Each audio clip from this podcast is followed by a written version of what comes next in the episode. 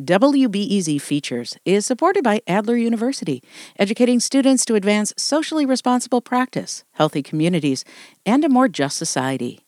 With degrees in psychology, counseling, public policy, and leadership. Adler.edu.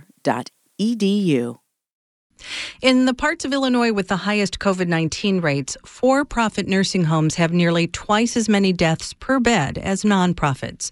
Yesterday, we reported on our analysis that found the for profit facilities put up a weaker fight against the virus, partly because they had lower staffing coverage. So it would be easy to conclude the for profits are bad, the nonprofits are good. But as WBEZ's Chip Mitchell reports, that'd be far too simple. Elizabeth Stout says her brother John Kroc was working as a supermarket cashier when he started having severe symptoms. His first sign of trouble basically was in February of 2018, where he had a seizure at the Jewel.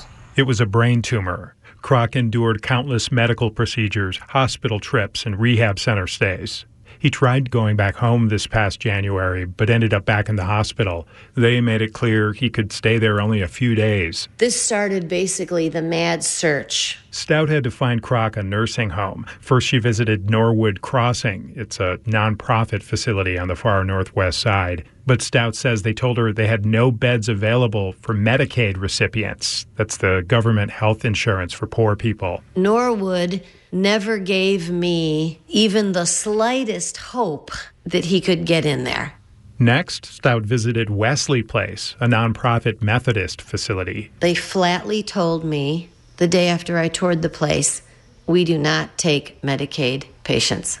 Stout could not have known it at the time, but a nursing home's ownership would be a matter of life and death during the pandemic.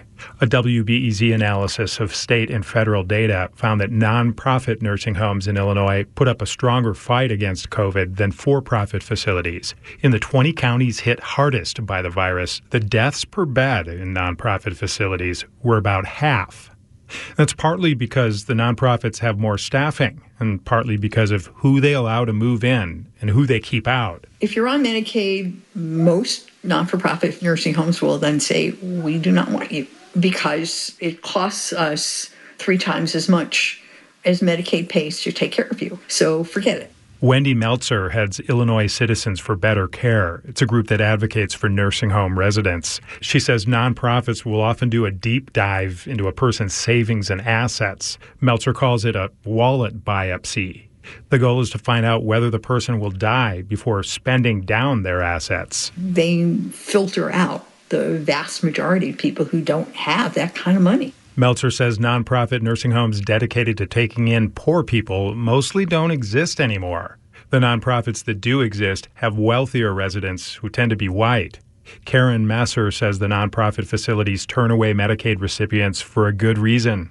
They want to stay in business. They have to be financial stewards of, you know, considering their other residents. Messer heads Leading Age Illinois, a group that lobbies for the nonprofits. They're unwilling to buy lesser quality food for everyone or drop down their staffing ratios. That refusal to skimp on quality may have saved lives as the coronavirus tore through nursing homes. But while nonprofits have performed much better against COVID, they're so exclusive, they're not really an option for most people.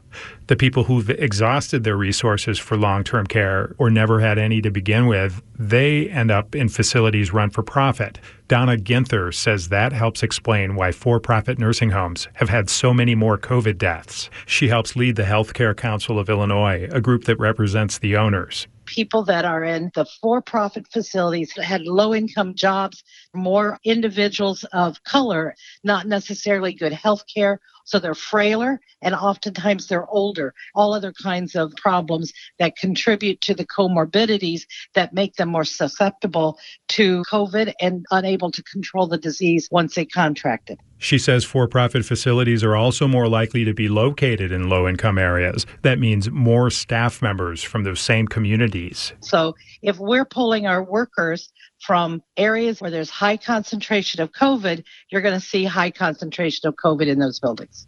After those two nonprofits rejected Elizabeth Stout's brother, John Kroc, she arranged for him to be put in a nearby for profit facility called Fairmont Care.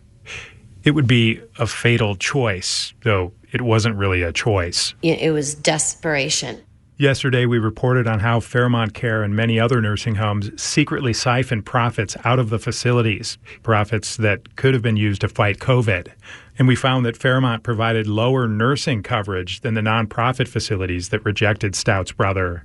Stout said she could see that in his daily care at Fairmont. And I said this to the staff repeatedly please get him out of bed for the three meals because it serves two purposes it gets him mobile and it helps him eat. But more often than not, they were short staffed, and John would be given his tray while laying horizontal in bed. WBEZ's analysis found that lower staffing ratings correlated with higher COVID infection and death rates.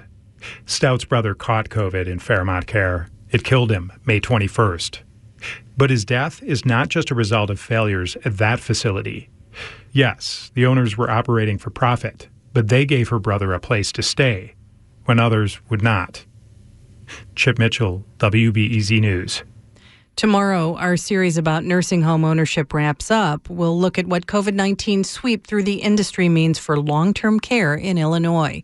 You can check out the full investigation at WBEZ.org.